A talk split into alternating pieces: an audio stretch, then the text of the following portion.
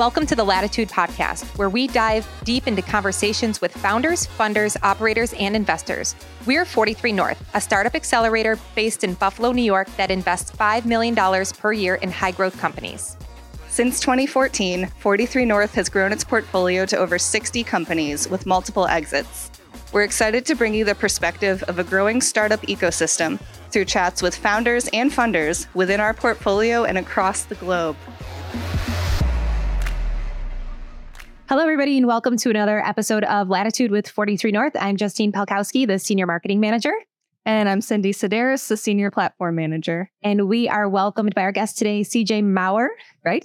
CJ Maurer from the Gist Inbound, um, who just spoke with our founders today to, to do a fireside chat, um, talking about deal design and pipeline and CRM application. So we are going to dive into some of that stuff with CJ today. So, but why don't you just start off by telling us who you are, what you do, and how you came here today?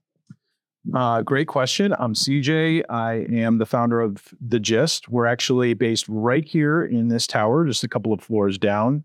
We specialize in inbound marketing. Basically, like we have this vision that um, growth should be inherent to a company and and and how it grows and thrives, not supplemental or additive or something like you do when you feel like it. So that ultimately translates into like SEO and content marketing, sales enablement, customer engagement stuff, and then obviously orchestrating that through CRM configuration. And as HubSpot solutions partners, that's really where our focus is. Awesome. Thank you. And just, you know, as a sidebar, this is not affiliated at all with HubSpot, but since you're a HubSpot um, certified user, we're just going to throw that out there. Um, no Yes. You know, not sponsored by HubSpot not today, but we will be talking about HubSpot. Um, just so for people that, you know, maybe we have some new entrepreneurs or startup founders and they don't know, you know, they're they're entrepreneurs, they're not marketers. Can you just talk about what is inbound marketing? Sure. Um, inbound marketing is the premise of trying to attract new business instead of going out and hunting them and interrupting them, right? When you think about the traditional way of growing, um, we would run ads on television or the radio or the newspaper, right? And obviously, advertising has a long history. Like we, there are iconic brands because of advertising. I am not saying it doesn't work, but inherently, advertising is interrupting people with messages that they often don't want to hear. At times, they don't want to hear them. Same kind of thing with cold calling. It can work, right? But it's very laborious. It's a numbers game. The alternative is to um, position your business as a thought leader, an industry leader, an expert by helping people, producing content, and engaging people in a variety of ways so that when somebody maybe isn't necessarily searching for you, but searching for your solution or a problem that you solve, they find you. They come to your website, they subscribe, they request a quote, right? So the idea of building a system that is sustainable and in attracting new prospects and customers. Right. And then what you do as well is you take those prospects and you help nurture them and hopefully yeah. turn them into sales, right? Yeah. So if like you want to start from the outside in, which is funny because normally when we're um, helping clients, we we kind of view growth from the inside out, right? In the sense that um, the best way to grow is a is a sticky product and a delightful experience. Because if you have a happy and engaged customer base, they'll retain, they'll refer, right? They'll be evangelists for you. Um, but most people think about it from the outside in. So that starts with like SEO and content marketing, like make sure your website can be found, make sure you produce content. I always say that like Google's biggest turn on is original quality content, right? That's one of the easiest ways to get found. There's no hack, there's no cheat code. It's that laborious way of showing up and doing the work and being helpful and eventually it will pay dividends. So that's really um, that's really where it starts. And then beyond that, right? Like the goal is not to just get somebody to your website. The goal is for them to do something, right? And so hopefully maybe somebody is on your website and they are interested in your services, making making it easier for them to inquire. Um, but as we know, like sometimes product purchase cycles are long and and somebody, not everybody who visits your website is interested. So, can you give somebody who maybe is in your target market, but maybe isn't ready to buy, an opportunity to still engage with you so that they don't go to your site and leave, forget about you? That's where like content really comes into play. You could do something simple like an email subscription or um, offering guides and calculators and little freebies. Exactly right. Something where you can now capture that um, that contact in your CRM. You have that email address, and if you don't abuse the privilege of the attention that they gave you by spamming them, like if you've ever given your email address to Banana Republic, like forget about that.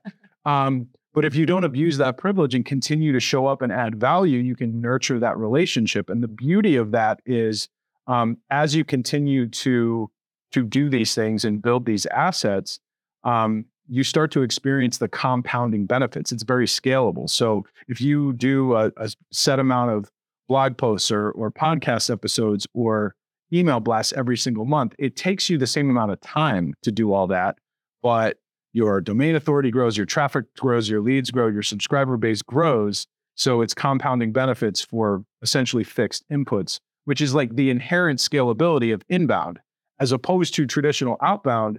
That's a faucet you turn on and off. If you want to run Facebook ads, you want to run, run Google ads, you pay and then you stop paying and they go away, right? Our clients who have been invested in inbound for months, if not years, not that they're going to do this, but in theory, they could just all take a vacation and do no marketing for a month. But all of that content is still being indexed by Google all the traffic's going to come in, the leads are going to come in, the automated lead assigning and routing, it's just still going to work.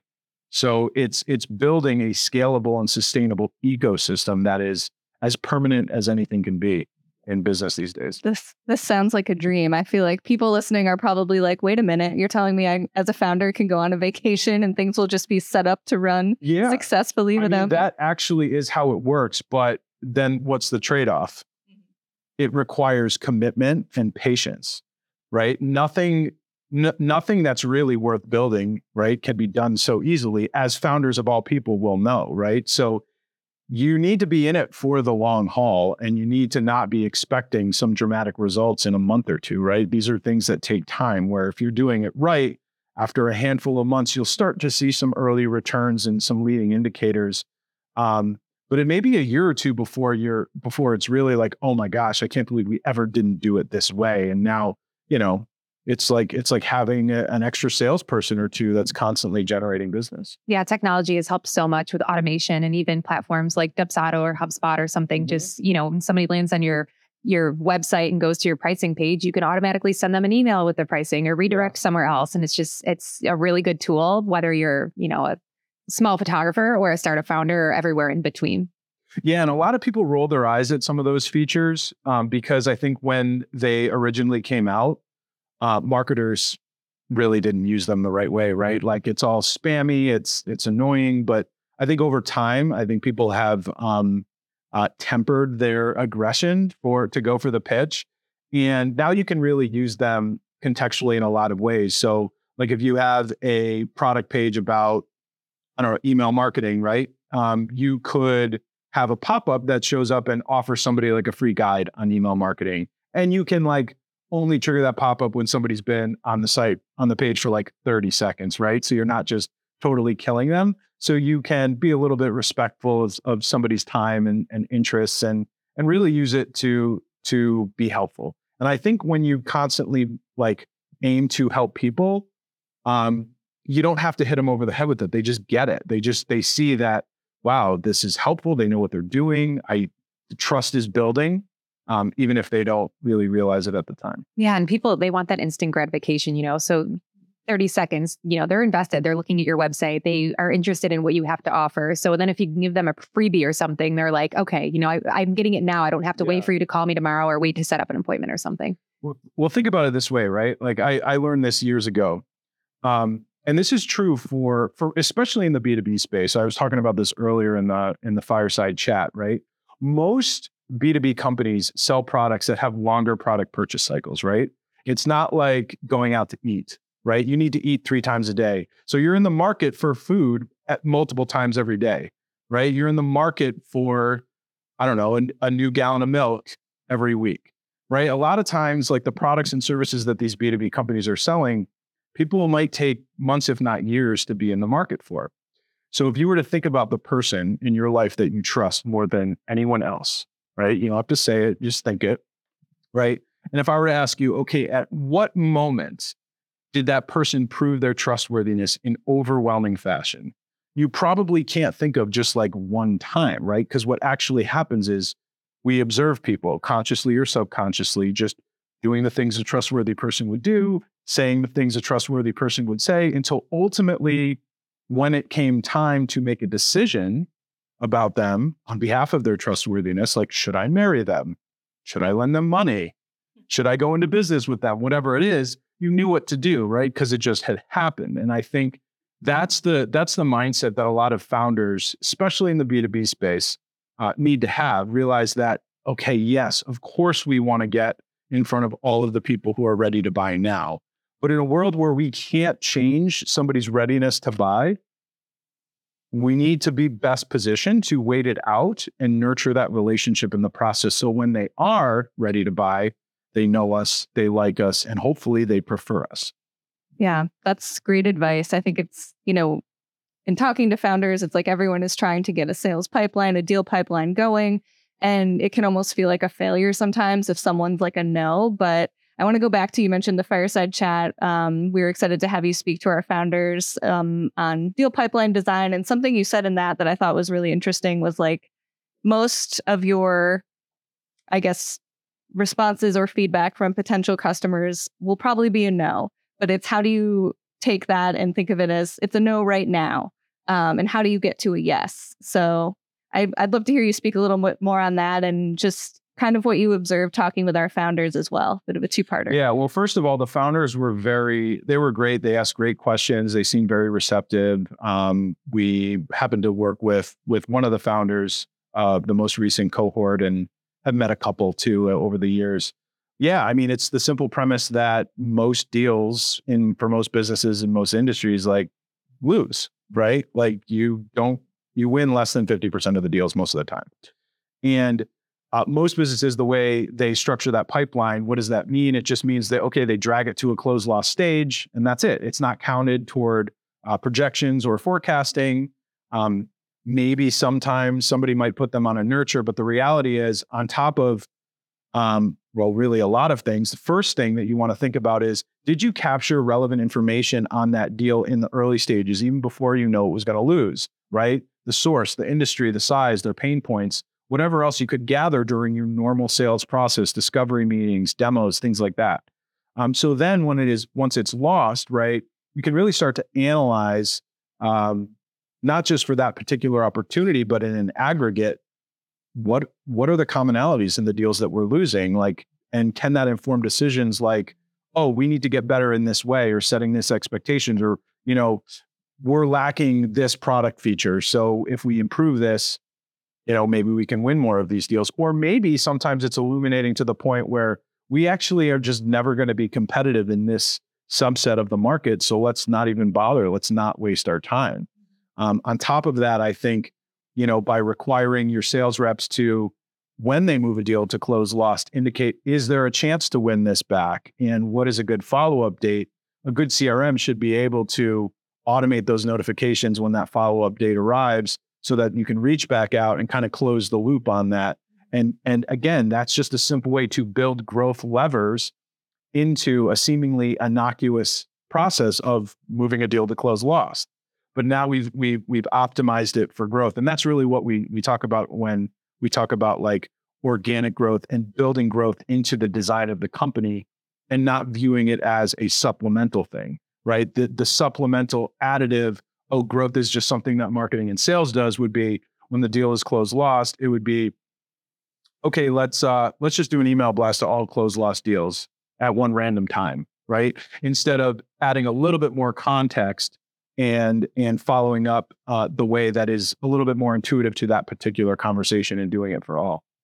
What about a deal that is lost because they went to a competitor and maybe it was close and you're almost mm-hmm. identical, but for whatever reason they went to the competitor and they come back and they say, well, you know, we signed a one year contract. So yeah, is that something that you would still nurture or Very would you? So. Um, within context, right? You obviously have to respect somebody's decision. And so I think if you are going to nurture somebody who explicitly, in that instance, went another direction and is clearly not going to be in the market worth talking to for at least another nine or 10 months, yeah, you can nurture them. I would put them on some type of like whether it's a monthly email newsletter or a, a helpful educational nurture.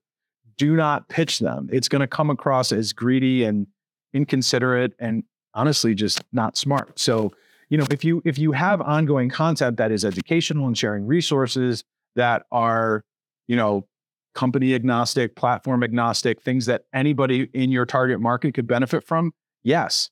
Maybe uh, you know, some problems will amount with the competitor that they chose. And they might think, wow, we're not, we're not getting this from from these guys. Maybe we should go back to these people over here because we're not even paying them and they're giving us all of this great content, right? Uh, one of our one of the things like our clients who are content heavy like to say in sales pitches when somebody compliments them on the content is we'll just imagine how much value we can bring when you actually pay us, you know? Yeah, we had a company do that with 43 North. They actually just like set us up on their system. Um, you know, we didn't sign up or we never talked to them. That was just kind of their sales, their, you know, sales strategy and got our attention. We were like, whoa, what is this? Yeah. How can we use this? And we ended up signing with them because they did that. Um, That's cool. Yeah. And firsthand, it, it works. It does work. It works firsthand. You know, it was also a customer service thing for us too. They were really great to work with and on board. But yeah, it works when you see the value of something without yeah. paying for it. And that's actually a content offer too. When when I say I feel like when I talk about content offers, people are like, yeah, we get it. Ebooks, checklists, white papers, whatever, roll their eyes. And and and I'm not totally poo-pooing them either because, you know, good content works in really any form. But a content offer comes in a variety of formats, right? Content offer could be a calculator, it could be some type of free consultation, a free trial, it could be a number of different things that is, you know, a free way to um, on behalf of the prospect to try and deepen the relationship and demonstrate value. That's great. Thank you. So, what advice would you have for maybe a startup founder who is listening to all of this and is like, this sounds great. I don't feel like I have something like this in place yet. What advice would you have for them if they're kind of just starting out or maybe have a spreadsheet that they've been using to track yeah. leads? Yeah, I mean, so are you talking about like CRM in general or more on the more on like the lead and deal management side? Um, I was thinking more on the lead and deal management side. Yeah. So um in a world where I'm not just gonna say schedule a meeting with me, um, uh, because I mean we do a lot of those like free strategy sessions just to help people because that's like a content offer that's good for us. Um, I would I would first here's here's the the one quick easy thing to do is um, well, I guess kind of two. So go to sales management and executive leadership and ask them if you could w- wave a magic wand and get all the best reports that provide uh, uh, intelligence into different aspects of the sales process, what would be on those reports? And maybe they would say something like, "Oh, I want to see like average size deal broken down by different product." Right? Or close won ratio by industry or something like that, right? And they maybe would rattle off a couple. Um, not only are those reports you should build, but you can't build those reports unless the data is captured, right? So those are your clues to, okay, these are data points that we need to configure within the deal pipeline and require reps to populate as they advance deals. So when you move a, to, a deal to a stage like needs analysis complete or discovery complete, you should know the industry. You should know the deal type. You should know their pain points, right? So match it with information that there's no way a rep could not gather in order for a deal to reach that milestone. On the other side, do the same thing with um, your implementation or customer service team, right? What information do you need to set up a, a new customer from a closed won deal, run a kickoff meeting, right? Those are your clues for things to require uh, in order to move a deal to closed won. Now you're streamlining that handoff, that onboarding process. That information gets captured. Not only can you report on it, but it can automatically, you know, create a ticket or or or an email to the rep with all the relevant information. Now they don't have to go chase you down. So it's those are some concrete examples. The broader point is don't just view lead and deal management as um, a, a sales mechanism right? As as a procedural requirement or project management for sales, and think about it beyond just like the forecast. Most companies, their deal pipeline really just exists so that managers can forecast what's coming in and when, right? realize that it's the deal pipeline is the major inflection point for growth and that marketing feeds into it and and customer service and operations feeds out of it and position it as that tool that can be the the main source of truth for growth within an organization you know, and growth is definitely something that startup founders want yes. and they need. And, you know, just listening to us have this conversation, it sounds like a lot of work to set all this up. And we said it's going to take a lot of time. So it does this in the long run help founders or save them time. Let's say they don't have any, but, you know, maybe they don't have sales reps yet and they're the one that's yeah. taking all of this on. How does this help them and save their time? Great question. So, technically speaking, um, it takes, there are investments in time, especially on the front end, right? You have to, and it, honestly, you could do a decent job at this in like an hour or two and have a pretty workable, um, you know, surface level pipeline. Um, so there's a little bit of time up front to do it. And then there's technically, if you're talking about building what we call pipeline discipline or pipeline integrity. So, you know, you have stages, you require yourself to capture information to meet those milestones. Technically, you're adding 10 seconds or 30 seconds every time, you know, you you work a deal Personally, I don't think that's a lot. But on the back end, right, is really where you save your time because not only are you getting reports quicker, you're analyzing data quicker, but then you can also facilitate internal notifications or escalations, things like that. Maybe not so much on the solopreneur level, but as soon as you get more than one person and other people need to collaborate on things, um, you can you can really facilitate communication from the beginning all, all the way through the entire process of actually working deals um, through automation, and it's it's always compounding in terms of how it can save time. And this can save time not just with HubSpot, but other CRM platforms Definitely. as well. Yeah, yeah, everything that we we use HubSpot because you know that's just we're we're big we're exclusive to HubSpot, but um, yeah, I want to. That's a good point. I want to be clear that anything I talk about with regard to HubSpot, although I think it's the best for the vast majority of businesses, like there are other platforms that can do this, right? Um, so yeah, definitely by no means the only platform that can do this. Platform ag- this conversation is platform agnostic, to be clear. Good to not this conversation. If HubSpot wants to pay me to have this conversation, then maybe. But until we are HubSpot, are you listening? We are not sponsored yet. Not yet. yes. Correct. Awesome. Well, why don't we flip a little bit just to you as a founder of The Gist? How has it been um, growing your business in Buffalo? Are you from Buffalo originally? Could you speak a little more to that? I thought you were going to ask, do you speak any other languages? also, that. Um, I was pretty good at Spanish back in the day because that was like the one AP course I took in high school. And then my job, my summer job in college was um, pool construction. So there were, I was one of six laborers and it was myself and five Ecuadorians. Sure. So I did, I did speak a little bit of Spanish. I'm not from Buffalo. I'm from Connecticut. So went to St. Bonaventure and that's what brought me up to Western New York. And then as I was graduating um, or getting ready to graduate, I just decided to move here because I didn't want to move back home with my parents.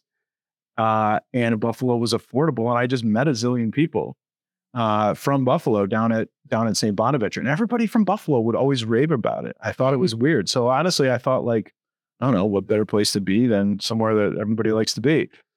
So I came here and I got my master's degree, and um, I worked in sales and um, really in, in marketing and advertising. I worked at um, a couple of different smaller um, advertising agencies over a couple of years.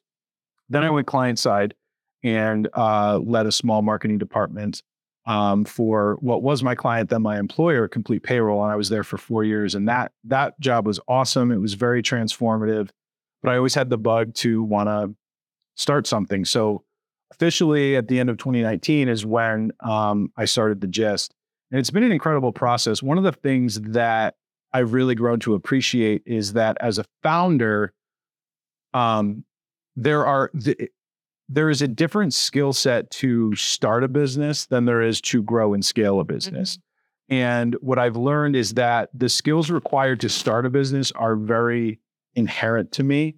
Um, I like I like marketing, I like sales, I like presenting. Um, in order to grow and scale, you got to flip it on its head and just it's all about organization, operations, systems, processes. Those are less intuitive to like a type B kind of spontaneous, you know, spontaneous person like sure. myself. fortunately, uh, my team is amazing. I always joke that like they save me from me, honestly, because they are they are process driven systems thinkers and we have a really really good collaboration going but I is your team in you, buffalo are they here oh so three are two are in uh, greater nashville area so um, and then we work with a number of um, you know real we have really close relationships with we call them like our extended team but they're just like independent contractors and i mean some of them work with us as if they were uh, really an extension of your team. Yeah. yeah. I mean, some of them That's have like just email addresses and work like are work very, very close with us. Um, so yeah, that's that's really been the biggest thing. It's been so rewarding um, growing this this agency. It's been incredibly grueling. Like I definitely honestly I I recommend it to everybody, but I also don't necessarily recommend it to everybody. I I believe I always try and push people to you know if they have a dream or idea to go do it because it's it's just so fulfilling but at the same time um you know there there have been some sacrifices for sure absolutely well and end of 2019 sounds like maybe a slightly precarious time to have yeah. started a business oh, with what yeah. followed yeah yeah Definitely especially in marketing coming from marketing that was a weird year it was a really weird year what i will say is that um, and and I did not realize this at first, but in hindsight, the the shift that the pandemic accelerated because it didn't invent it. It those that that all of the movements were bubbling, but it just obviously really accelerated it. Kind of did help our business in some ways um, because businesses realized that well, there's no networking events. It's borderline offensive to cold call somebody. Like we we need to build. We need to like attract people like inherently and organically. And um, that definitely did like towards the end of 2020 really start to like things were shaky for a little bit. Um, but towards the end of 2020 and into 2021, we experienced a lot of growth because they just realized that they need to protect themselves from, you know, third parties and and you know outside circumstances. Okay, so you are growing here in Seneca One out of Serendipity Labs, and Seneca One is Buffalo's tech hub where 43 North is headquartered. So, how has being being part of this ecosystem and just being in Buffalo in general help propel your growth for your business? That is a phenomenal question. So, a lot of my friends and family from back home make fun of me for becoming such a Buffalo booster, yet not really living here. Um, one of the things I noticed early on, start with Buffalo in general, is that uh, obviously everybody talks about like what a what a sense of community that exists here and and that is that is really substantive um, buffalo is is like it's it's small enough where you're never more than one or two degrees of separation from anyone um, but it's also big enough where you can actually leverage that right like because that's true about my hometown but it's so tiny right so here there's there it's a nice happy medium between close knit and yet size and opportunity so i think buffalo in general is really um, really conducive for that. Fortunately, when I moved here and I had sales jobs, I started like doing lots of networking out of fear of being homeless, that I wouldn't be successful in my career. So I just threw myself into networking and that's still like benefiting today. So I have I have a pretty decent um, network at this point. Um, and it's it's just helped me tremendously. As for being here in in the tower and in serendipity, it's it's just incredible. I I loved working from home at first. Um, I was working at home before the pandemic, so that changed nothing. Uh, but I just got cabin fever. I've got three young children. It just became too much to manage. I wanted a dedicated space. So one, just like being in this beautiful office and having that like that compartmentalization between work and and and home is great. Being connected with all of the different same floor of all the different businesses uh, just on serendipity, let alone the whole tower, you just feel that energy, right? So from like an emotional standpoint, it's very rewarding. But then a little bit more tangibly, I mean, you just run into people all the time. Like a, uh, one of our clients is a recent 43 North winner. I bumped into them in the cafeteria the day after the the pitch night uh, back in October, and she's like, "Oh, I, let's talk. I want your card." Like, you know what I mean? So just having that is just so incredible, and you just you just feel the energy of all these people like trying to do great things together. It's so contagious, um, and then obviously translates into real connections. So there's nowhere else I'd rather be right now. I love that. And that's one thing that our founders, when they get here, they always say that is, you know, we talk about these connections. We talk about how easy it is to, you know, people actually give out phone numbers, you know, and find mentors, find clients, whatever it is. And then they get here and they're like, no, but really, like you run into them at the cafeteria. Yeah. That's how easy it is. In Buffalo. Yeah. and like someone asks you for coffee or like is like well, let's grab coffee and i'm so used to people like saying that and you never hear from them again and that's like an amazing thing about buffalo too is it's like they want to get coffee with Yeah, me no. it will happen And they send you a LinkedIn message or an Yeah. email. It's like, yeah, so how about next Tuesday or something? Mhm. Yeah. that's yeah. great yeah. Um, could you speak a little bit more as we're wrapping up just to how your experience has been working with some of our 43 North companies? I know you mentioned the one from finance and Yeah. So, um, Or any startups in general in Buffalo. yeah. Yeah, so definitely have worked with um, a number of uh, of startups. Some that have applied to 43 North, some that have have won. Um, I really really like it. First of all, we focus more on the B two B market, not 100 percent exclusive, but but pretty close to that. Um, just because what I was talking about earlier with long product purchase cycles, needing a CRM, marketing, sales alignment, th- those type of companies just lend themselves to like what our core strengths are. Um, one, I'll just hit on it again. It's exciting. They're building something new. There's growth. There's optimism. It's fun to be a part of that.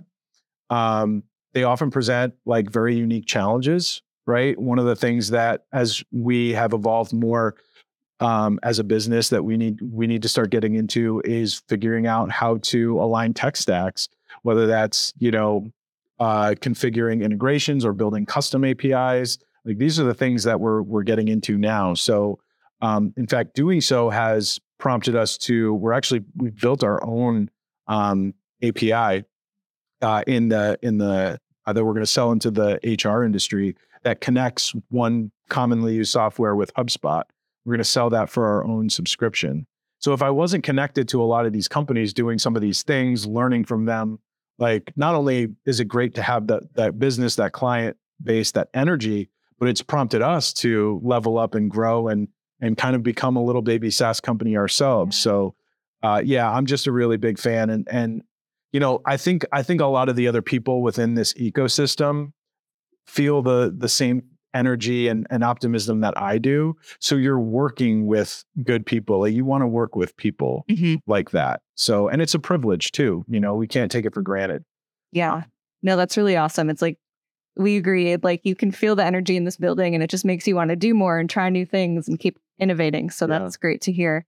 Um, thank you so much again for joining us today. Thank you. Before we go, could you just tell our listeners where we can find you? This is your time for the sales pitch. Go Yeah. ahead. The sales pitch? Okay. Where's your Um, website, comment. Twitter, anything? Yeah, yeah. Um, so website is thegistinbound.com. Uh, you can learn about our services. You could subscribe to our emails, and we have a whole bunch of other resources.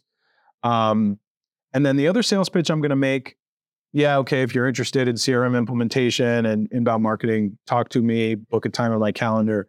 But I recently became the the leader of the local Buffalo HubSpot user group, completely unaffiliated with um, my business, but it's just a group of people who use HubSpot or want to get better at HubSpot to actually meet in real person, um, uh, share ideas, share challenges. So we're actually having our first meeting in a, in a long time uh, at 43 North um, on May 1st. So very excited about that.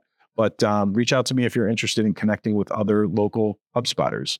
Awesome. Thank you. And congrats on that role. That's Yeah. just really great. But I really love this conversation. This is such a great testament that you don't have to be a founder and you don't have to be a developer to be part of Buffalo's tech and startup ecosystem. You can be a marketer. You can have all different roles and kind of be tech adjacent. So, and you know, maybe you will be a SaaS company one day. Who knows when you're going to be involved? But thank you so much. Uh, we really enjoyed this conversation and we look forward to seeing you around the 43 North floor um, often and colliding with you many times in the Seneca One Tower. Absolutely. Yeah. Thank you Thank, you so much, CJ. We great. appreciate it.